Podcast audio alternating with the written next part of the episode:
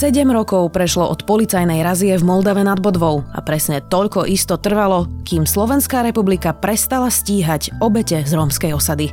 Je pondelok 17. mája, meniny majú Gizely a Anety a bude dnes oblačno až zamračené, najvyššia denná teplota 10 až 15 stupňov. Vítajte pri Dobrom ráne. V dennom podcaste Deníka Sme moje meno je Zuzana Kovačič-Hanzelová. Výnimočný dizajn, svetlá v tvare anielských krídel a najlepšia bezpečnosť v triede. Doprajte si jazdu snou s novým SUV Hyundai Tucson, teraz aj s hybridným pohonom. V revolučnom modeli nájdete 10,25-palcovú obrazovku, dotykové ovládanie, náladové osvetlenie a 620-litrový kufor. Vyskúšajte si Hyundai Tucson v predajniach Autopolis Bratislava na Račianskej, Panonskej alebo na Boroch alebo sa objednajte na testovaciu jazdu na www.autopolis.sk.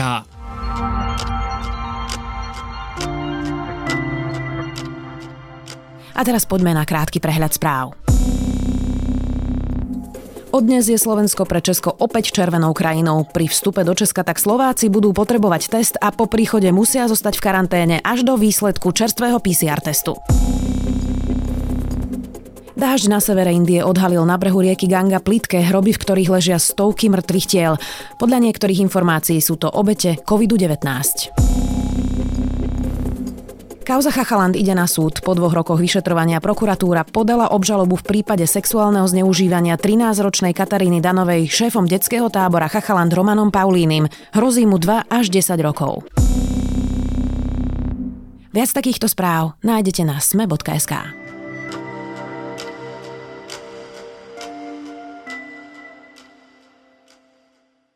V roku 2013 63 kukláčov vymlátilo osadu Budulovská v Moldave nad Bodvou. Modriny po obúškoch mali ženy aj deti a policajti Rómom porozbíjali domy. Odvtedy sa roztočil šialený príbeh. Namiesto policajtov začali stíhať Rómov za krivú výpoveď a z obetí sa stali páchatelia. Prípad sa skončil až vďaka Európskemu súdu pre ľudské práva v Štrasburgu. Až po jeho zásahu súdy po 7 rokoch oslobodili dvoch Rómov. No štát sa im dodnes neospravedlnil. Viac s redaktorom domáceho spravodajstva Romanom Cupríkom. Sme prišli aj doma a on by povedal takto, že teta Irbuška, teraz by povedali, keď som vyšiel zo súdu, že dneska osada bude popálená. Keď sme došli domov, na to asi 2-3 hodiny, už tu bola razia. Bola tu taká razia, čo som ešte v života ani nevidela. Otvorili dvere. Hneď mi dal jeden s pendrekom tu na, na hlavu hneď som začal krvácať a druhú hneď mi dali na čelo. S tým spenrekom ja som tam odpadol. Dostal som aj ja, pretože som bol na nesprávnom mieste asi, pretože normálne jeden z policajtov ukázal na dom, v ktorom som práve bol ja. Ešte dobre, že dieťa, ktoré som mal pri sebe 7-mesačného môjho syna, som mohol odovzdať ešte priateľke, pretože aj dieťa by schytalo. Roman, začneme po poriadku. Čo sa teda stalo v roku 2013 v Moldave nad Bodvou? Je jún 2013 podvečer. Osada Pudulovska v Moldave nad Bodvou, aby si ju mohol človek predstaviť, tak e, sú to také dve ulice rodinných domov a chatrčí pozliepaných zo všetkého možného. A potom taká jedna ulica z panelákov, takých menších panelákov. Čiže dá sa povedať, že sú také dve až tri ulice veľmi husto obývané. V tom čase tam bola ešte prašná cesta, stmievalo sa a Zrazu zo všetkých strán sa začali blížiť kuklači a policajné autá. Medzi miestnymi vypukla panika, pretože si uvedomili, že niečo veľmi vážne sa deje, keď zo všetkých strán sa blížia kuklači, ako keby to išlo o nejaký prepad vojenského tábora. Proste to bolo fakt, že vojensky zorganizované. Takže čo oni urobili bolo, že sa rýchlo poschovali do domov Tí kuklači v trhu, bolo ich 63, začali ich postupne z tých domov vyťahovať, napriek tomu, že nemali povolenie na vstup do obydlia.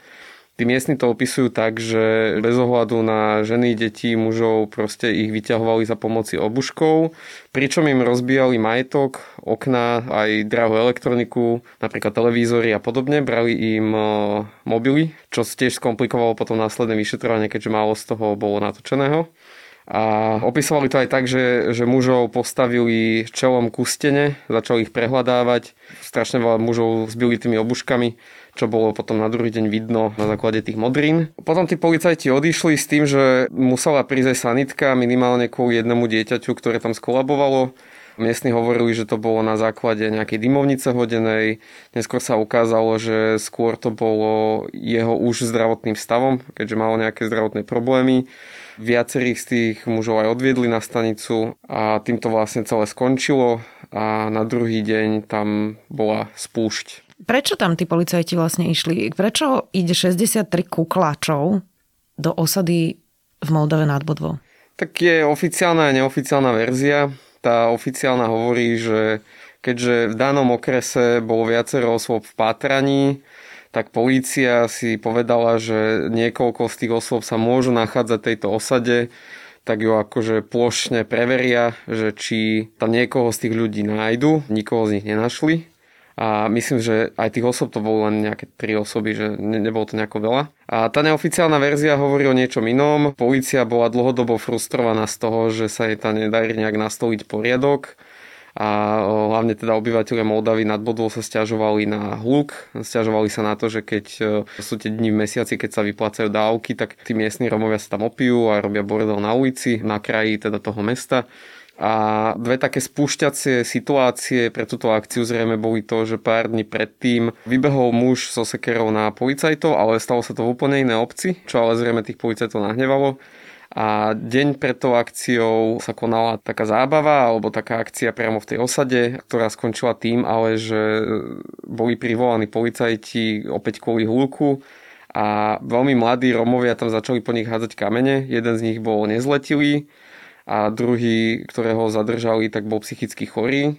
A to zrejme tých policajtov už vydráždilo na toľko, že si povedali, že to budú riešiť takto. Aký bol postoj vtedajšieho ministra vnútra Roberta Kaliňáka? Pretože jedna vec je náročnosť nejakých zásahov vo vylúčených komunitách a druhá vec je vymlatiť komplet celú osadu za nejakú pomstu alebo proste, že neviem vyriešiť niečo, tak dostane každý. Takže ako sa vtedy on k tomu stával? Tak on zásah policajtov obhajoval s tým, že si len robili svoju prácu a nič zle na tom nevidel. Konštatovať, že vykonanou kontrolou nebolo zistené a preukázanie porušenie všeobecných záväzných predpisov a interných aktov riadenia pri policajných zásahoch. Polícia skontrolovala totožnosť 18 osôb. V prípade 7 osôb boli použité donúcovacie prostriedky pre neuposluchnutie víziev zasahujúcich policajtov. Všetky boli vyhodnotené ako oprávnené. Lekár pri piatich konštatoval, že nemajú tak závažné poranenie, aby museli byť lekársky ošetrené. Možno pripustil, že by bolo fajn, keby mali kamery, aby sa nazbieral dôkazový materiál, že či postupovali správne ale to bol taký jediný veľmi slabý náznak nejakej seba kritiky do vlastných radov čo sa neskôr ukázalo, že toto je že brutálne zlyhanie, keď urobíš takúto akciu a nenatočíš si ju. A aj prišiel policajtov neskôr aj s Robertom Ficom podporiť s tým, že oni robia ťažkú prácu a aj Tibor Gašpar, tedajší policajný prezident, povedal, že vlastne oni si tým získali rešpekt Konec koncov aj tá akcia sa volala uh, represívna. Neskôr tvrdili, že to represívne sa tam dostalo omylom a že teda, že išlo naozaj len o pátranie, ale aj Robert Kaliňák tak akože medzi tými riadkami pripúšťal, že takéto fyzické násilie, hoc aj neodôvodnené voči tým obyvateľom, je v podstate v poriadku, lebo veď aj oni majú čo to za ušami, veď aj oni tam chodia kradnúť, robia zle a tým pádom raz za čas, keď i policia vymláti, aby získala rešpekt, tak na tom nič nie je zlé.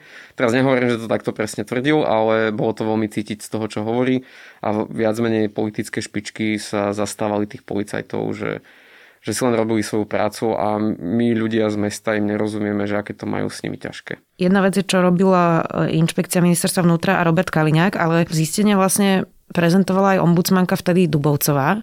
No a tá zistila teda niečo úplne iné. Ombudsmanka Dubovcová úplne správne poukazovala na to, že úplne prvá zásadná vec je, že, že nemôže ísť takáto skupina policajtov do takto obrovskej akcie bez toho, aby si zadovážila dôkazový materiál. Ja, e, čo sa týka správy, nepreukázal nevyhnutnosť zásahu pretože dôvody, ktoré uvádzali policajti preto, aby túto akciu vykonali, sa nepotvrdili prieskumom. Konec koncov ten by chránil aj tých policajtov samých pred krivými obvineniami, že použili násilie nepatrične.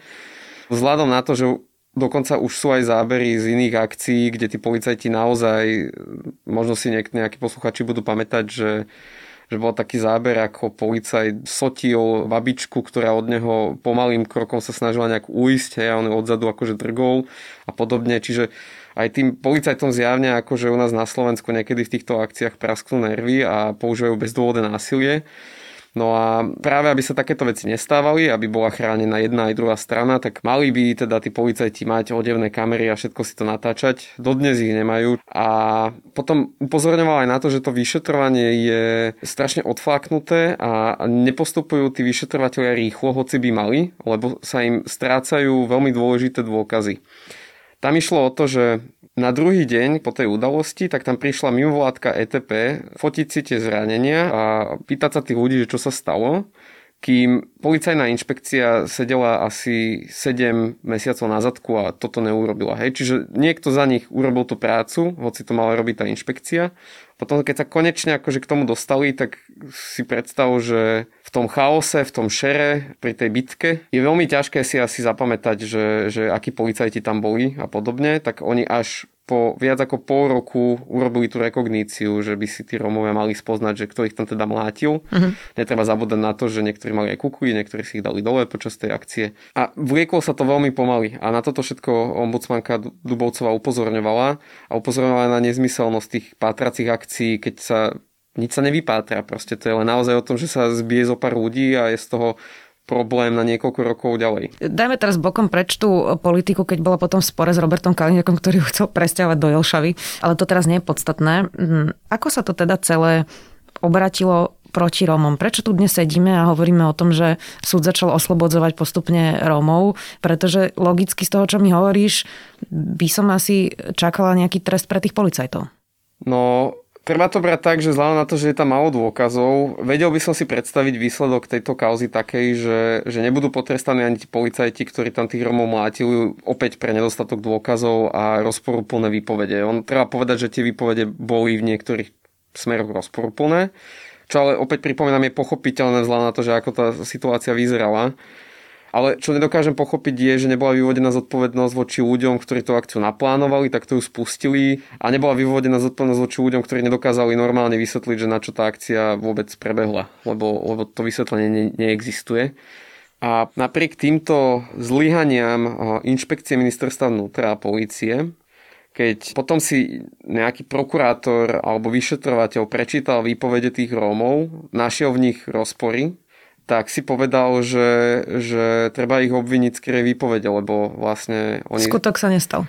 Ani nie, že skutok sa nestal, ale že, že oni ako keby pripisujú tým policajtom vyššiu mieru násilia a neodôvodneného násilia, ako sa tam udiala. Hej, keď to preložím do nejakej normálnej reči, tak v podstate, že oni stvrdili tí policajti, že my sme použili obušky len vtedy, keď nám niekto kladol odpor, ale títo Romovia tvrdia, že my sme ich bezdôvodne len tak bili, lebo sme ich postavili o stenu a začali ich mlátiť odzadu. Uh-huh. Tým, že títo Romovia nemali nič iné v rukách, len svoje výpovede a navzájom tie výpovede úplne nesedeli, tak si niekto povedal, že tak poďme ich najprv obviniť z krivej výpovede a čo sa neskôr dostalo až na súd. A tým súdcom tiež akože vôbec tie okolnosti neprekážali a veľmi rýchlo, myslím, že v priebehu jedného roka, začali byť títo Romovia aj odsudení za, za tieto krivé výpovede. Takže začali sa odvolávať a nejakým spôsobom sa ďalej brániť. Ale tá miera, povedzme, že ako rýchlo sa riešia iné kauzy, tak ako toto rýchlo prebehlo z obvinenia obžaloby na súd, odsudenia, tak to bolo naozaj že veľmi rýchle. Ja si teda spomínam na bod, kedy sa rozhodol Roman Kvasnica, že bude zastupovať e, týchto Rómov. Robí to zadarmo a teda e, cítil, aj v rozhovoroch to hovorí, že to je neprávosť a že teda sa postaví na ich stranu. Pamätám si na to, ako popisoval, že vlastne súdca jednému z Rómov nechcel povoliť, aby bol súd v Maďarčine, hoci títo Rómovia rozprávajú materinským jazykom, ktoré je Maďarčina. Naozaj to na nich aj počuť. Síce vedia po slovensky, ale ich primárny e, jazyk je Maďarčina. Tak to už znie tak, ako keby sme nedodržiavali úplne základ základné veci vlastne v tomto procese. Tebe to prípada ako? No veď toto presne, to sa k tomu dostaneme, že čo si povšímal ten Európsky súd pre ľudské práva, ale áno, ja som tiež veľakrát aj o tom s Romanom Kvasnicom hovoril, on on je, on, je, on je naozaj proste nahnevaný, ako to prebiehalo a, a, a často o tom rozpráva, že tam sa diali úplne neuveriteľné veci. Nielen, že súd v Maďarčine, ale že prekladanie dokumentov nebolo zabezpečené. Hej? Že tí Romovia, podľa že vedia po slovensky, to je možno silné slovo, že oni majú taký mix romčiny a maďarčiny, lebo aj žijú nedaleko hraníc. tú slovenčinu málo kto z nich má takú, že by dokázal konverzovať s tebou alebo so mnou, hej. Čiže ja keď som tam bol, tak akože vždy bol so mnou nejaký miestny človek, ktorý mi aj pomáhal prekladať niektoré veci, lebo ja by som sa nedorozumel, že asi také základné slovička poznajú, ale také komplikovanejšie veci, čo vyšetrovanie určite prináša, hej, komplikované vysvetlenia, tak, e, tak toto oni nedokážu. A tým sudcom opäť to nejak nevadilo a dokonca to nazývali aj obštrukciou, že keď si chceli zadovážiť nejakého prekladateľa, tlmočníka, preložiť si tie dokumenty a podobne. Uh-huh. Tak sa dostaneme teda k tomu Štrásburgu. Vlastne my celý tento proces, ktorý trval naozaj roky, sme hovorili, že ak toto skončí na Európskom súde pre ľudské práva, tak oslobodí týchto Romov. Bolo to v podstate celým tým procesom aj jasné, kvôli všetkému, čo sme tu teraz spomínali. Ten rozsudok prišiel pred pár mesiacmi. Čo sa teraz deje? Presne ako hovoríš, stalo sa to, na čo upozorňovala vtedajšia ombudsmanka Jana Dubovcová a aj súčasná ombudsmanka Maria Patakijová, ktoré opakovali, že... Ústavného súdu až vtedy by sa mohli obratiť na Európsky súd pre ľudské práva. Ja som presvedčená, že Slovenská republika by prehrala. Ak štát si nezačne konečne plniť svoju prácu, nezačne sa zaoberať presne týmito problémami, ktoré sme tu spomínali, tak poprvé utržíme medzinárodnú hambu, že sa správame proste k Rómom ako kde nám vlastne nezáleží na tom, aké oni práva majú, ale proste akože keď sa vymláti jedna dedina, tak je to jedno, hej. A túto hambu sme utržili a druhá vec, na čo upozorňovala, obe vlastne tieto ombudsmanky upozorňovali, bolo, že budeme musieť platiť proste náhrady Týmto, odškodné týmto ľuďom. Dostávajú po 20 tisíc eur, z čoho sa my všetci skladáme z našich daní. Takže stalo sa proste presne to, na čo upozorňovali. No a e, čo si teda všimol ten Európsky súd, tak on postupuje tak, že on si vyžiada všetky dokumenty, zápisnice z výsluchov, dokumenty vyšetrovateľov, iné nazbierané dôkazy. On ani nevypočúva ľudí, on si proste prečíta tie dokumenty. A všimol si presne tieto veci, o ktorých sme tu hovorili, že ako je možné, že, že nikto tých Romov nevypočul viac ako pol roka? Ako je možné, že sa rekognícia neurobila po viac ako pol roku? Ako je možné, že ne, nedostali tlmočenie? Ako je možné, že sme ich na základe takto veľmi slabej dôkaznej situácie nielenže obžalovali, ale aj odsudili a, a tým pádom úplne očakávanie rozhodol, že boli porušené ich práva, hoc aj mohli v niektorých bodoch, to je nie je to tam takto povedané, že aj keby si v niektorých bodoch vymýšľali, čo nevieme, či robili alebo nie, tak už len tým všetkým ostatným, a ako to vyšetrovanie prebiehalo, tak môže povedať, že neboli dodržané ich základné ľudské práva, právny štát pre nich absolútne neexistoval, to bola mašinéria, ktorá bola nachystaná ich veľmi rýchlo odsúdiť a nezaujímalo ju, že aké chyby v tom vyšetrovaní sú. Naše lokálne súdy teda teraz postupne po tomto rozsudku vlastne rušia tie obžaloby, obvinenia, končia sa tie súdy. Ospravedlnil sa niekto tým Rómom? Z tých zainteresovaných ľudí, ktorí v tom čase, to bola ich či už politická alebo profesijná zodpovednosť sa o tieto veci postarať, tak som nezachytil, že by niekto z nich sa ospravedlnil, či už za sudcov, za vyšetrovateľov, za inšpekciu ministerstva vnútra. A čo Robert Kaliňák? Robert Kaliňák opakuje, že podľa neho si tá policia a prokuratúra robili svoju robotu najlepšie ako mohli. A konec koncov, ak sa nechcel spraviť, nič inému neostáva, lebo tam tie argumenty proti tej práci sú veľmi silné čo je neuveriteľné, že ešte aj ústavný súd v tom čase zlyhal. On to tiež posudzoval a teda dal za pravdu štátu, nie tým Rómom. Čiže hovorím, že skončilo to takého reputačného hľadiska veľmi zle a ospravedlnili sa ale iní politici, ktorí na to ale nemali nejaký dosah. Roman Kvasnica to často porovnáva aj s prípadom Hedvigy Malinovej, ktorú mimochodom tiež zastupoval a hovorí teda o tom, že čo to vlastne vypovedá o našom štáte, ako sa správame k slabším k menšinám. Toto špeciálne sú aj vylúčené komunity, chudobné komunity, kde je množstvo nevzdelaných ľudí, niektorí sú dokonca negramotní a stoja vlastne na, oproti štátu, ktorý má všetky nástroje na to, aby ich presne odsudil, ako sa to teraz aj stalo. Tak čo to vlastne vypovedá o našom štáte? Ja by som si dovolil uvieť taký iný príklad, keď som bol na jednom súdnom pojednávaní s Rómom, ktorý tvrdil, že sa, že sa niekto snažil podplatiť, že to bola volebná korupcia v osadách. A bolo to smutné, naozaj smutné sledovať, že čo sa v tej súdnej sieni dialo. On eh, vedel veľmi zle formulovať svoje myšlienky v Slovenčine, ten sudca na neho kričal, dokončoval za neho vety, bolo vidno, že to chce mať čo najskôr za sebou. A nemal som pocit, že, že mu ide o nejakú spravodlivosť, ale mal som pocit, že toto je podľa mňa, že už x podobný prípad, ktorý riešil, nejakého Róma, ktorý má zase nejaký problém a už mu to lezie na nervy, že stále musí takéto jednoduché prípady s takýmito jednoduchými ľuďmi riešiť a chce to mať čo najskôr za sebou.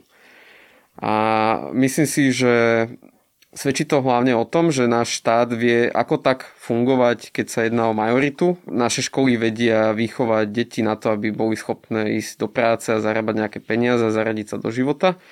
A keď majú nejaký problém, tak naše súdy ako tak vedia riešiť ich problémy alebo polícia a podobne. Ale v čom absolútne zlyhávame, že keď sa niekto vybočí z tejto majoritnej línie alebo z tejto väčšiny a má nejaký iný problém, je on sám trochu iný, napríklad, že vie horší jazyk, je cudzinec, je Róm, je z chudobných pomerov a podobne, tak zrazu už ten štát absolútne zlyháva v dodržiavaní jeho práv. Moldava ukázala, že policajti nevedia urobiť zásah bez problémov, inšpekcia nevie bez problémov to vyšetriť, Prokurátor nevie, či má teda podať obžalobu v takomto prípade. Súdy nevedia posúdiť tú situáciu tak, aby to neskončilo ich odsúdením. Najvyšší ústavný súd, ktorý to mali kontrolovať, takisto nič neurobili a že Európsky súd, ktorý teda našej krajine nie je, až niekto zo zahraničia musel prísť a povedať, že takto sa to proste nerobí. Toto je spravodlivosť. aby sa to stalo už viackrát. Neviem, ako to vysvetliť. Lebo oni prišli mi do bytu, rozbili mi všetko, všetko mi vyhodili. Ja som prišiel domov z turni, začali ma byť, vyhádzavať mi cez okno, rozbili mi okno, dvere rozbili, všetko. Sedem roky takto žijem, vo strachu, nemôžem spávať. Išiel som doktorovi na psychiatriu. Úplne posledná otázka. Roman, my sme tu vlastne hovorili o Rómoch a o nejakej bitke, ale hovorili sme to tak všeobecne. Ja sa priznám, že som sa so zbytými Rómami, ktorí boli teda medzi tými obžalovanými, rozprávala a to, čo mňa vlastne na tom najviac šokovalo, že veľmi málo rozprávame o tom, ako to im mohlo zničiť život týchto posledných 7-8 rokov a že boli naozaj skutočne vystresovaní z toho, že im hrozí väzenie a že ťahajú za slabší koniec. E, tak za tým všetkým by sme nemali vidieť vlastne aj ľudský príbeh napríklad Igora Hudáka, ktorý mohol byť dneska už niekde inde, študoval školu, zanechali ju a že vlastne za tým všetkým sú nejaké aj zničené životy? Ja som sa takisto rozprával s tými ľuďmi, bol som v Moldave niekoľkokrát. Opäť e, nechcem sa tváriť, že, že tá komunita je bezproblémová, aj úplne rozumiem, že aj, aj miestnym sa nevždy s nimi ľahko žije. Na druhej strane, tú emociu, ktorú ja som zachytil z nich, bola, že oni absolútne neveria tomuto štátu, cítia sa ako, ani nie že občania druhej kategórie, ale že ich v podstate všetci neznášajú, nikto ich neberie vážne, nemôžu sa spolahnúť, že niekto by mohol spravodlivo rozhodnúť v ich problémoch a tým pádom oni strácajú nejakú lojalitu k štátu alebo, alebo nejaký vzťah e, k tejto krajine, cítia sa úplne vyčlenení, že oni sú tam len sami pre seba, musia sa zomknúť ako komunita a nikto iný zvonku im nepomôže, čo je veľmi smutné a takýmto štýlom sa tvoria proste geta, takto sa tvoria potom do budúcna nejaké etnické nepokoje a podobne. Akože do budúcna si zarábame takýmto štýlom na veľký problém a čo som rád iba je, že, že sa našlo kopec milých ľudí, ktorým tam chodili pomôcť, ktorí tam buď urobili nejaký kultúrny program, že sa našli aj advokáti, ktorým pro bono, ktorí ich zastupovali a že sa ukázala aj tá lepšia stránka Slovenska, že tu existujú ľudia, ktorí tú nepravosť vidia a sú aj ochotní nejak aktívne im pomôcť. Tak možno sa Dočkáme aj ospravedlnenia od Roberta Kaliniaka, na to si ale asi budeme musieť počkať. Roman Cuprik, redaktor domáceho spravodajstva denníka Sme vďaka.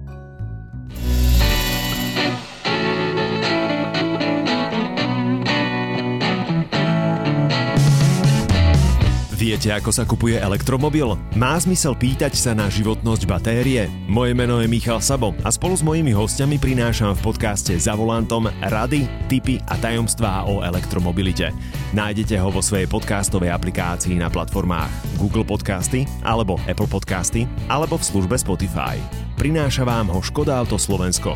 Všetky diely sú na adrese zme.sk lomka za volantom.